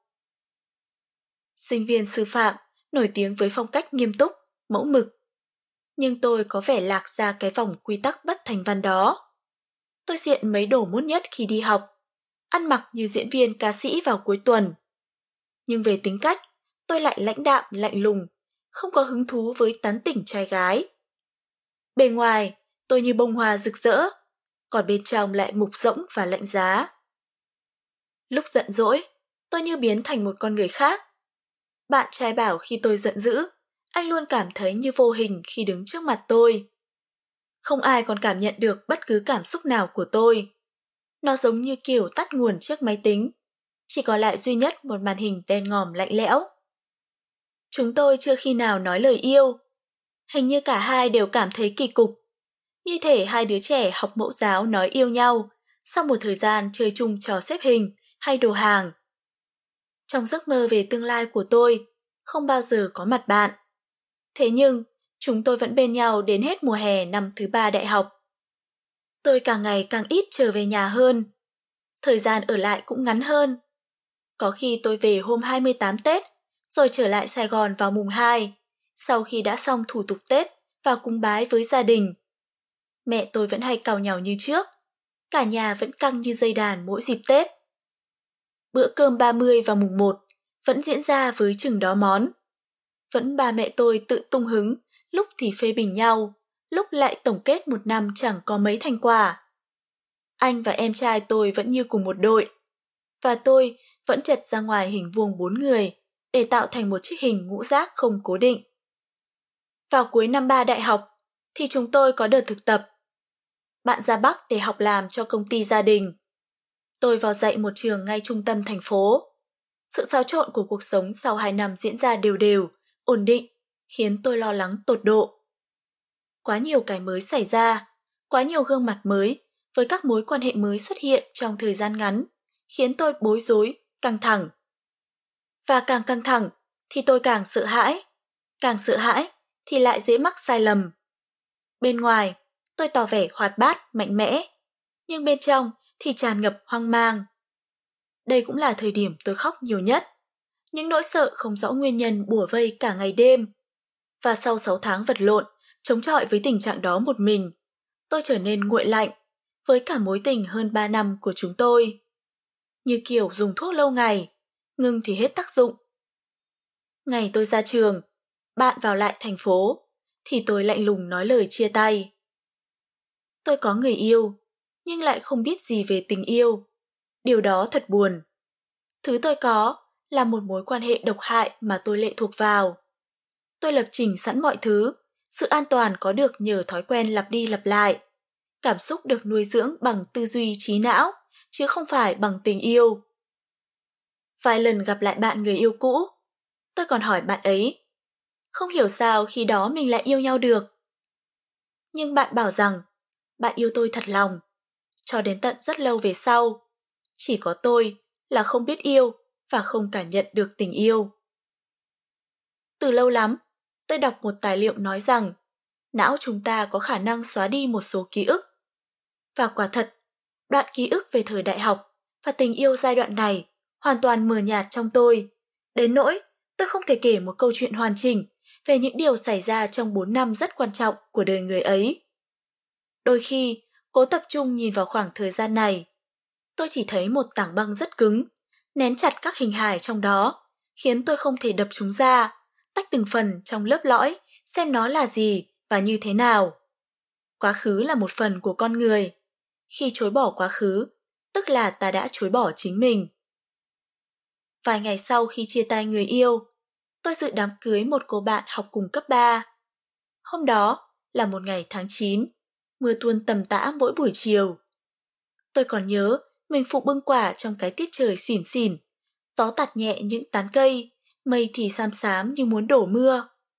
Cũng trong đám cưới này, lần đầu tiên tôi gặp rất nhiều chàng trai. Các anh là bạn chú rể, hơn tôi tầm 4 đến 5 tuổi, đang làm việc ở Sài Gòn. Trong số hàng chục anh đó, có một anh nhiệt tình với tôi hơn cả. Anh có công ăn việc làm ổn định, gia đình cơ bản, quan tâm đến đời sống của tôi và muốn tiến đến một mối quan hệ lâu dài. Năm ấy tôi 22 tuổi, vừa tốt nghiệp đại học, nhan sắc dễ nhìn, có thể nói là xinh đẹp. Tôi thể hiện như mình chưa có người yêu bao giờ, và chính tôi cũng tin như vậy. Tôi giỏi giấu cảm xúc đến nỗi, chính tôi cũng quên rằng mình đang rất bất ổn. Từng có thời gian u uất và rơi tự do xuống chiếc hố đen không đáy của tuyệt vọng. Một mình ở lại thành phố, không người thân thích, chưa có việc làm, vốn là chuyện bình thường với nhiều người, nhưng tôi lại quá lo lắng. Ý nghĩ phải quay về quê, sống trong căn phòng không có cửa sổ ở nhà ba mẹ. Phải trông sắc mặt mẹ mà ăn ở, khiến tôi phát hoảng. Thế là, cùng với sự quyết liệt dứt khoát của anh, chúng tôi nhanh chóng chủ động tiến đến hôn nhân chỉ sau một năm quen biết. Như vậy, tôi đã quyết định điều quan trọng nhất của cuộc đời mình một cách cẩu thả và vội vàng nhất. Nếu mô tả về cuộc hôn nhân của mình, tôi có thể gói gọn trong hai cụm từ thực dụng và ảo tưởng sức mạnh. Khi ấy, tôi đánh giá đối tượng hôn nhân bằng những thứ bên ngoài như nhà, xe, công việc. Tôi đã lờ đi việc anh có những biểu hiện mình không thích, như gia trưởng, độc đoán. Đặc biệt, tôi không mảy may cân nhắc đến sự khác nhau rõ rệt giữa anh và tôi về quan điểm sống, cách sống hay tính cách. Tôi tự tin mình có thể hòa hợp được với anh, giống như cách tôi sống với mẹ. Rằng cứ bơ đi là được. Tôi cũng tự ảo tưởng sức mạnh bản thân rằng sẽ thay đổi được anh, giống như cách tôi lèo lái mọi sự theo ý mình từ tầm bé. Ba mẹ tôi đương nhiên là choáng váng, bởi trong 4 năm đại học, họ biết tôi có người yêu, là anh chàng bà con với người hàng xóm. Lâu lâu, bạn ấy cũng theo tôi chấp nhoáng về nhà. Ba mẹ lúc đó nửa ưng ý anh chàng thành phố, nửa lo tôi ham yêu quên học. Nhưng họ chẳng bao giờ nói thẳng ra, hoặc ngại nói thẳng trước mặt đứa con gái cương quyết, bất cần, lại lạnh lùng như tôi. Rồi tôi cưới chồng. Đó là lần đầu tiên tôi thấy mẹ khóc. Ngay lúc nhìn thấy đoàn rước dâu tiến vào cổng nhà tôi. Nhưng tôi không biết hôm ấy mẹ vui hay buồn. Thật ra, tôi đã cố để không nghĩ tới cảm xúc của mẹ. Tôi sợ phải là người chịu trách nhiệm về những cảm xúc ấy. Quả thật, sau khi chốt việc lấy chồng, tôi lao vào xây dựng gia đình, kiếm tiền mua sắm trang bị cho nhà cửa. Thời ấy, con gái lấy chồng thường sẽ mang thai ngay. Nhưng tôi lại trì hoãn chuyện sinh con khá lâu, khiến cả hai bên gia đình đều sốt ruột. Tôi luôn thấy rằng mình chưa sẵn sàng cho chuyện mang thai, sinh nở và chăm sóc một đứa trẻ. Những bất ổn trong tâm khiến tôi không có lòng tin mình sẽ là một bà mẹ tốt. Đồng thời, nỗi sợ làm khổ đứa trẻ, ám ảnh tâm trí, ngăn cản tôi nghĩ tới chuyện làm mẹ. Tận hai năm sau ngày cưới, tôi mới có thai. Sau khi bản thân chuẩn bị khá kỹ về cả vật chất lẫn sức khỏe, tôi có một số tiền để dành, đi khám tổng quát, trích ngừa đầy đủ trước khi mang thai. Tuy chuẩn bị kỹ càng như thế, nhưng thú thật, có con vẫn là sự kiện gây choáng váng nhất cuộc đời tôi. Dù suốt cả thời thơ ấu, tôi đã chơi trò búp bê bằng gối, với đủ thủ tục bú mớm, thay tã, du ngủ và tưởng tượng mình sẽ là bà mẹ tuyệt vời nhất. Nhưng việc đứa con lừng lững đi ra khỏi cơ thể và bước vào cuộc đời mình vẫn khiến tôi bối rối và sợ hãi. Tôi luôn cảm thấy việc có con của mình giống như kiểu trái cây bị chín ép, như thể một đứa trẻ sinh ra một đứa trẻ khác bé hơn mình. Cuộc sinh nở con trai đầu lòng là bạn tôm, không suôn sẻ. Sau cơn đau tới hơn một ngày, khi tôi đã kiệt sức, bác sĩ mới quyết định cho mổ. Rời bệnh viện về nhà, tôi bị trầm cảm sau sinh rất nặng. Tôi nhớ mình khóc nhiều đêm đến khi tắc sữa và nghĩ về việc ôm con nhảy lầu chết rất nhiều lần. Nhưng thời ấy, chẳng ai nói đến trầm cảm, chẳng ai quan tâm đến cảm xúc. Mọi người chỉ lý giải rằng sự thay đổi đột ngột từ đời sống son dỗi sang làm mẹ sẽ đặt đa số phụ nữ vào tình cảnh khó khăn, đặc biệt khi ta thiếu sự quan tâm chăm sóc. Và theo kinh nghiệm của các bà, mẹ, chị, thì mọi sự sẽ nhanh chóng ổn khi ta quen với vai trò mới. Đúng thật là ổn. Có điều, tôi không hiểu động lực nào giúp tôi vượt qua những cảm xúc kinh khủng ấy. Chỉ biết là khi tôi vượt qua nó, cũng là lúc tôi trở nên lãnh cảm hơn với các mối quan hệ khác. Chỉ hai tháng sau khi sinh, tôi đã trở lại làm việc. Vì đó là công việc tốt, tôi muốn giữ nó để ổn định thu nhập cho gia đình. Lúc này đã tăng thành ba người. Thời gian ấy, tôi cần mẫn đi làm tại quận 3, buổi trưa chạy về cho con bú, ăn cơm, chợp mắt một lúc rồi lại phóng xe tới chỗ làm. Công việc ở tòa soạn tạp chí tuy bận rộn, mệt mỏi, nhưng đem lại cho tôi niềm vui và quan trọng là cảm giác an toàn rằng ngày mai mình sẽ không hết tiền. Khi Tôm gần 2 tuổi, tôi lại tiếp tục có thai. Lần này, bố Tôm không vui bởi vì anh chưa sẵn sàng có thêm một đứa con nữa. Phần vì anh bận học, phần vì anh có vẻ không tin tưởng vào khả năng làm mẹ của tôi, dù rằng tôi đang hoàn thành vai trò này rất tốt. Nhưng mọi việc dường như đã quá muộn khi tôi quyết tâm giữ thai, với hy vọng đứa trẻ thứ hai sẽ giúp tôi củng cố các quyết định của mình và neo giữ tôi vào vị trí hiện tại một cách chắc chắn hơn. Tôi ốm nghén dữ dội. Vào tháng thứ ba thì tôi đau bụng, tự mình vào bệnh viện 175 khám. Họ bảo tôi dọa sảy thai, chuyển nhập viện để theo dõi. Khu lưu bệnh nằm sâu trong khuôn viên bệnh viện. Mỗi dãy nhà cách xa nhau, bao trùm là cây cối um tùm. Hiếm lắm mới thấy bóng người. Tôi được đẩy vào một phòng có 8 giường, nhưng chỉ có 3 người. Nằm chơi vờ ở đó gần một ngày, tôi lo Tôm đi học về không thấy mẹ sẽ buồn, bởi Tôm chưa một lần xa mẹ. Thế là tôi trốn viện về, tự nằm dưỡng thai trong căn phòng chung cư nhà mình. 9 tháng trôi qua trong chớp mắt, mọi thứ thuận lợi hơn. Con trai thứ hai ra đời khỏe mạnh. Đó là em gấu xinh đẹp, đáng yêu nhất mà tôi từng thấy. Thật lạ là, việc làm mẹ 9S vẫn mang lại hương vị ngọt ngào. Đó có lẽ là điều kỳ diệu của tạo hóa và bản năng loài người. Gấu tôm cho tôi sức mạnh, lấp đầy nhiều khoảng trống cảm xúc trong tôi. Sự xuất hiện của hai con giúp tôi vui vẻ hơn bao giờ hết. Từ một người không cảm nhận được tình yêu, khi ôm hai con trong tay, tôi bỗng thấy tình yêu trở nên rất thật. Tôi cảm nhận được thế nào là yêu thương và được yêu thương lần đầu tiên trong đời. Tôi là bà mẹ hạnh phúc. Những cảm xúc không hài lòng, sự lo lắng trông tranh không còn chỗ trong lòng một bà mẹ hai con bận rộn. Tôi quyết định sẽ chuyên tâm làm vợ hiền, làm mẹ đảm đang, làm người phụ nữ tận tụy với công việc. Rồi tôm gấu lớn dần.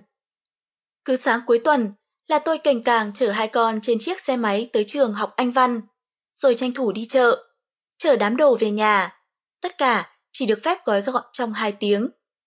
Sau đó, tôi lại lao lên trường đón con tan học, trở về nhà nấu cơm, dọn dẹp. Chiều tối, tôi tha thần dạo chơi, còn các con đạp xe, chạy nhảy. Cuộc đời tôi khi ấy chuyển động đều với sáng đi làm, chiều đón con, tối dạy con học và đi ngủ sớm. Rồi lại đến cuối tuần, tháng này tới tháng khác, năm này qua năm khác. Có thể nói, trong khoảng 6 năm đầu, tôi thực hiện nghiêm túc những điều cam kết với chính mình, mà sau này tôi hay gọi vui là đóng tròn vai. Tôi tự thu vén cho cuộc sống của gia đình nhỏ một cách tận tụy, trong khi chồng tôi bận học thạc sĩ. Tôi lấy sự vất vả bận rộn làm niềm vui, lấy nụ cười của con làm niềm hạnh phúc của mình, lấy sự trống vắng đơn côi trong tâm hồn làm men say lãng mạn. Nhưng rồi, qua đến năm thứ bảy, tôi bắt đầu thấy sự trục trặc trong mối quan hệ giữa vợ chồng tôi. Nó biểu hiện ngày càng mạnh mẽ, đến nỗi tôi không còn giấu giếm được như trước. Cuộc hôn nhân thực sự trên bờ vực đổ vỡ khi những dấu hiệu sau đến dồn dập. Thứ nhất, chúng tôi không thể đồng ý kiến. Bất đồng từ những việc nhỏ nhất khiến cả hai luôn tranh cãi gay gắt để giành thế thắng. Ai cũng giữ cái tôi to như trái núi. Sự bất đồng này đến từ quan điểm sống và hệ tư tưởng quá khác biệt, vốn có từ trước, nhưng cả hai chúng tôi đều cố uốn nắn mình cho hợp với đối phương. Và nay, không ai còn tâm sức kìm nén hay che giấu. Từ những bất đồng nhỏ nhặt, linh tinh của cuộc sống thường ngày, chúng tôi chuyển sang công kích nhau kịch liệt ở các vấn đề lớn hơn.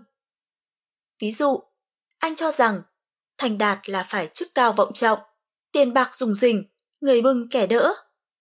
Tôi lại nghĩ thành đạt là được làm thứ mình thích, cảm thấy hạnh phúc, có công hiến cho cộng đồng, có sự cân bằng giữa làm việc và nghỉ ngơi. Anh chê công việc của tôi là vớ vẩn, vì không thuộc hệ nhà nước. Tôi coi sự nghiệp của anh là tầm thường, bởi sự thăng tiến chỉ đến bằng định bợ, chạy trọt. Thứ hai, chúng tôi hoàn toàn không đối thoại. Do quá bất đồng mà tranh cãi hoài cũng chán. Chúng tôi buông xuôi, mạnh ai nấy làm, thân ai nấy lo. Việc trao đổi trực tiếp cũng ít dần.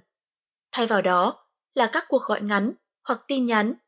Có khi ở chung nhà, nhưng chúng tôi nhờ tôm gấu làm người đưa tin mỗi khi muốn thông báo điều gì đó.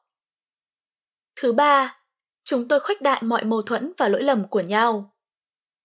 Chỉ một chút không ưng ý về người kia, chúng tôi liền phán xét và đưa ra kết luận to tát. Còn nhớ, có dịp gần Tết, tôi háo hức chờ anh về để khoe chiếc áo tôi mất cả buổi chiều tìm mua cho anh mặc ra Hà Nội họp. Nhưng chưa nghe hết câu, anh đã gắt rằng, sao tôi mua cái áo vest đắt thế, tận những 3 triệu. Tôi giận tím người, vừa tự ái, vừa nghĩ anh thật keo kiệt. Làm giám đốc gì mà cái áo đi họp cũng tiếc không dám mua.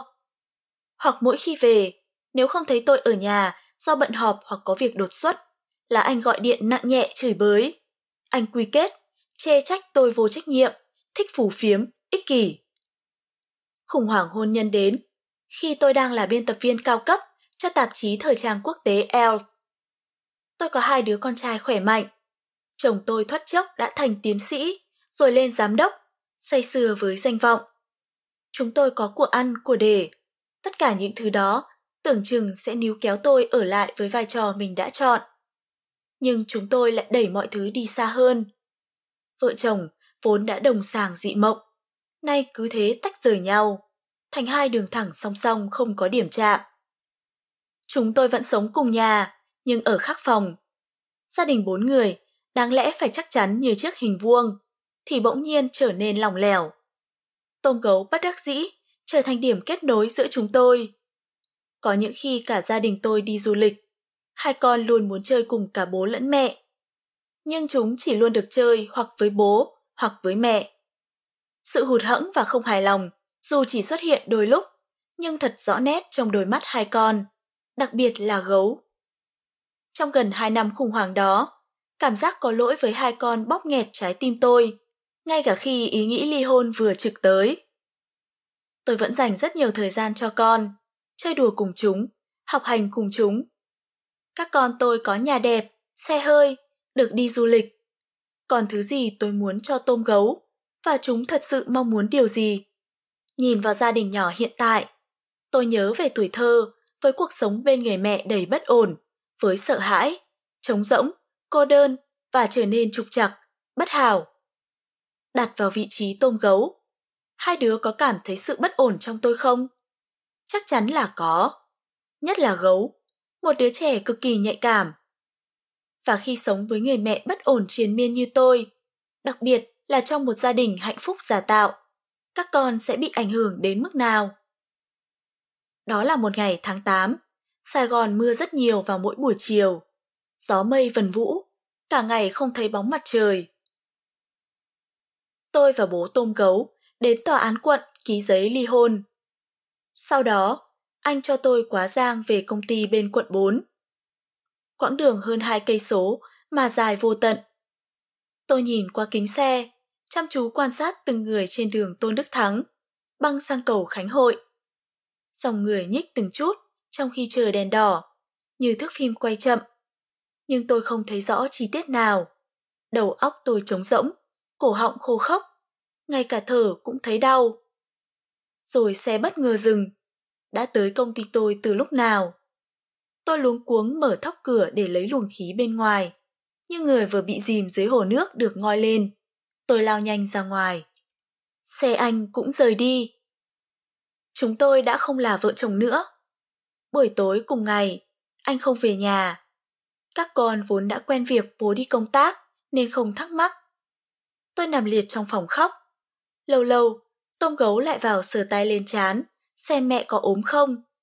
Chúng nói với nhau điều gì đó, mà trong nỗi buồn nhạt nhòa nước mắt, tôi không nghe rõ.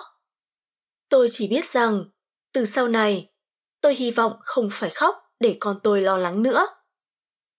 Có những quyết định gây đau đớn nhưng ta vẫn phải làm. Ích kỷ hay trầm trọng hóa bi kịch Rất nhiều người cho rằng tôi ích kỷ. Trong đó có bố mẹ tôi, anh em, chồng cũ và nhiều bạn bè. Đa số họ là những người rất truyền thống, coi sự hy sinh, nhẫn nhịn là bản tính tốt đẹp mà phụ nữ cần có. Nghĩa gốc của ích kỷ là đề cao, xem trọng lợi ích bản thân một cách thái quá. Nó cũng được hiểu là người ích kỷ chính là người chỉ nghĩ đến mình. Và ích kỷ còn luôn đi với nhỏ nhen, hẹp hòi, có khi cả bần tiện, tham lam. Với phần đông người Việt, ích kỷ là một tính xấu. Bởi vì sự thật luôn đứng về phía số đông, nên trong phần lớn thời gian của quãng đời đã sống, có lúc tôi thật sự tin rằng mình là người xấu bởi vì mình ích kỷ. Và suốt nhiều năm ấy, tâm trí tôi bị dày vò với mặc cảm, tự ti, khiến tôi có lúc căm ghét bản thân mình. Lại cũng có khi tôi cho rằng mình đang trầm trọng hóa bi kịch của bản thân. Biết bao nhiêu người bị la mắng như tôi, thậm chí hơn tôi. Biết bao người có hoàn cảnh bi thương hơn tôi. Vậy họ có cùng trải nghiệm cảm xúc như tôi không? Họ có trầm cảm lo âu triền miên như tôi không? Họ có sai lầm, vấp ngã như tôi không? Tâm lý là một lĩnh vực cực kỳ phức tạp và mang tính cá nhân tuyệt đối. Mỗi người sinh ra đã có năng lực tâm lý riêng biệt. Cùng một hoàn cảnh, nhưng các cá nhân khác nhau sẽ có phản ứng cảm xúc khác nhau. Mức độ khiếm khuyết về mặt tâm lý là khác nhau. Ngưỡng tổn thương hay khả năng chữa lành của từng người cũng rất khác nhau. Trong hành trình tìm kiếm câu trả lời và sửa chữa bản thân, có lúc tôi phải đối mặt với sự xung đột dữ dội của những quan niệm, ý tưởng xung quanh. Tôi cũng đã từng thỏa hiệp, học cách chấp nhận quan điểm của số đông, đồng nghĩa với việc phải quên đi cảm xúc của mình. Tôi yêu thương ba mẹ, nhưng hiểu rất rõ rằng chỉ có sống xa họ thì tôi mới có thể bảo toàn tình cảm tốt đẹp với họ. 18 tuổi tôi đã thoát ly, mà nhiều người gọi là trốn chạy, khỏi gia đình và quê hương. Đến bây giờ, tôi vẫn tin đây là một quyết định đúng đắn nhất, tốt cho cả tôi lẫn ba mẹ. Tôi cũng từng đối thoại với cả nhà, nhất là mẹ, để cùng hiểu và rút kinh nghiệm. Lần kia, tôi hỏi mẹ vì sao mẹ lại nói những lời xúc phạm khi con còn bé. Hoặc tôi hỏi thẳng rằng, mẹ có biết là nói như vậy con rất buồn không? Mẹ tôi, hoặc là chối bay rằng, mẹ làm gì có nói như thế? Hoặc sẽ át đi. Ôi dào, ai mà chiều được ý con? Bà tôi ngồi bên bảo, người nhà với nhau, nói xong thì thôi, chứ ai lại để bụng. Nhiều lần như vậy, tôi hiểu rằng thay đổi một con người là điều không thể, nhất là khi họ đã già, thế giới của họ chỉ gói gọn trong chiếc tivi và từng ấy con người gặp nhau từ năm này qua năm khác. Tôi cũng đã chủ động mở lòng chia sẻ. Có hôm, tôi hào hứng kể cho gia đình mình về những điều tôi học được qua các chuyến đi nước ngoài gần đây. Mẹ tôi chỉ chép miệng. Nước ngoài cũng chả bằng nước mình, con gái mà cứ hay viển vông. Hoặc đôi khi, tôi trình bày những kế hoạch, ước mơ, mà tôi thì nhiều kế hoạch và ước mơ lắm. Cả nhà tôi nghe, rồi im lặng một cách ái ngại. Khuôn mặt ngỡ ngàng đầy hoài nghi của họ khiến tôi hụt hẫng. Cảm xúc của tôi rơi tõm xuống cái đáy đen ngòm. Cho tới khi ba tôi phá vỡ không khí ngượng ngùng bằng một câu chẳng liên quan gì, như bao năm vẫn thế. Làm mẹ, dạy cho tôi một điều rõ ràng rằng ba mẹ nào cũng yêu thương con. Tôi là con gái duy nhất, nên dĩ nhiên là ông bà thương tôi đặc biệt. Tuy nhiên, tôi cho rằng ba mẹ tôi đã không làm tốt vai trò của một bậc cha mẹ khi để con gái mình vật lộn với những lỗ trông lớn về cảm xúc suốt thời thơ ấu như vậy. Trong cuốn sách Running on Empty, Overcome Your Childhood Emotional Neglect, tiến sĩ Jonas Webb chỉ ra rằng chứng thiếu hụt cảm xúc thời thơ ấu có lỗi nhiều ở cha mẹ. Và những kiểu cha mẹ sau đây thường bỏ rơi cảm xúc của con cái. Cha mẹ độc đoán Yêu cầu đứa trẻ phải tuân thủ luật lệ hay giới hạn họ đặt ra. Cha mẹ dễ dãi để đứa trẻ tự do đến vô kỷ luật.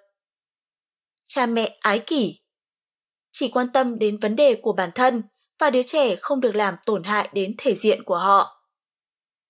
Cha mẹ vắng bóng, không có mặt trong quá trình lớn lên của đứa trẻ. Cha mẹ suy sụp, khiến đứa trẻ luôn muốn trở nên hoàn hảo thái quá để họ không phải lo lắng. Cha mẹ nghiện ngập, trở nên tệ hại khi vào cơn nghiện. Cha mẹ cầu toàn, đặt kỳ vọng cao vào đứa trẻ. Cha mẹ rối loạn nhân cách, vốn không quan tâm đến cảm xúc của người khác. Ba mẹ tôi vừa là kiểu cha mẹ độc đoán, vừa là kiểu cha mẹ cầu toàn và có một chút bóng của cha mẹ ái kỷ. Vì chỉ có một đứa con gái và quá lo sợ việc người ta có nhiều thì tốt, mình có một vô duyên. Nên ba mẹ đã áp đặt tôi thô bạo, cả trong cách sống, hành vi và cảm xúc. Tôi, vốn là đứa quá nhạy cảm và bướng bỉnh, đã phản ứng bằng cách cắt đứt kết nối với ba mẹ, dẫn đến sự thiếu hụt cảm xúc trầm trọng. Nó khiến tôi mất khả năng cảm nhận tình yêu thương, dần rơi vào trầm cảm, lo âu. Tôi có trách ba mẹ mình không? Nếu như chục năm trước, tôi trả lời là có. Nhưng sự trách móc ấy chưa bao giờ đi liền với ghét bỏ, ruồng rẫy. Trải nghiệm trong cuộc sống giúp tôi mở lòng hơn, thấu hiểu và chuyển đổi từ trách móc sang cảm thông hơn với ba mẹ. Suy cho cùng, không có một công thức làm cha mẹ nào cả. Không cha mẹ nào cố ý làm khổ con mình. Tôi hiểu rằng không dễ dàng gì khi nuôi dạy một đứa trẻ như tôi. Một đứa lì lợm, bướng bỉnh đến cực đoan. Đứa trẻ ấy có những quan điểm bất bình thường từ tấm bé, mà không phải bố mẹ nào cũng có năng lực để nắm bắt. Nhưng cảm thông không có nghĩa là chấp nhận thỏa hiệp và tặc lưỡi cho qua. Tôi vẫn cãi lại khi thấy vô lý. Tôi vẫn chỉnh đốn những tư tưởng sai trái, lỗi thời của bà mẹ một cách thẳng thắn, quyết liệt. Đồng thời, tôi luôn luôn chuẩn bị tâm lý phòng thủ để bảo vệ cảm xúc của mình. Tôi cũng rút ra bài học lớn để khi có con, tôi không dẫm lên vết xe mà mình từng đi qua, nhằm tránh cho con những tổn thương không đáng có. Lại nói về ích kỷ. Gần đây, người ta bắt đầu phân biệt ích kỷ tốt và ích kỷ xấu. Khái niệm ích kỷ và yêu bản thân cũng đang được xét lại trong bối cảnh xã hội ngày càng tôn trọng sự phát triển cá nhân và hướng đến cá nhân. Khác với thời mẹ tôi hoặc thời tôi, phái nữ hiện đại được dạy yêu bản thân từ sớm. Trong một số trường hợp, người ta khuyên phụ nữ cần phải ích kỷ nếu muốn có hạnh phúc thực sự. Trong một xã hội mà lối tư duy vẫn cũ kỹ, các tư tưởng vẫn ở trong vòng chật hẹp đầy bất lợi cho phụ nữ như Việt Nam. Các kỹ năng yêu bản thân và định hướng ích kỷ tốt rất nên được khuyến khích, bắt đầu từ chính những người phụ nữ.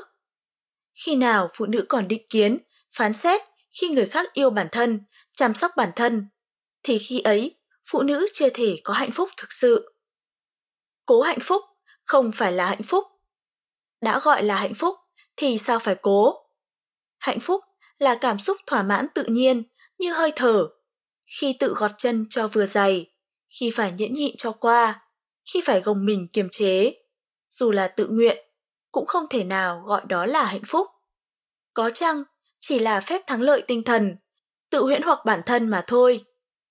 Trong hành trình đi tìm khái niệm tận cùng của hạnh phúc, tôi phát hiện ra rằng sự phát triển và trưởng thành của một cá nhân không chỉ được đo bằng chuyện hiểu tôi là ai và tôi như thế nào, mà còn ở khả năng tự khai mở để vượt lên chính mình.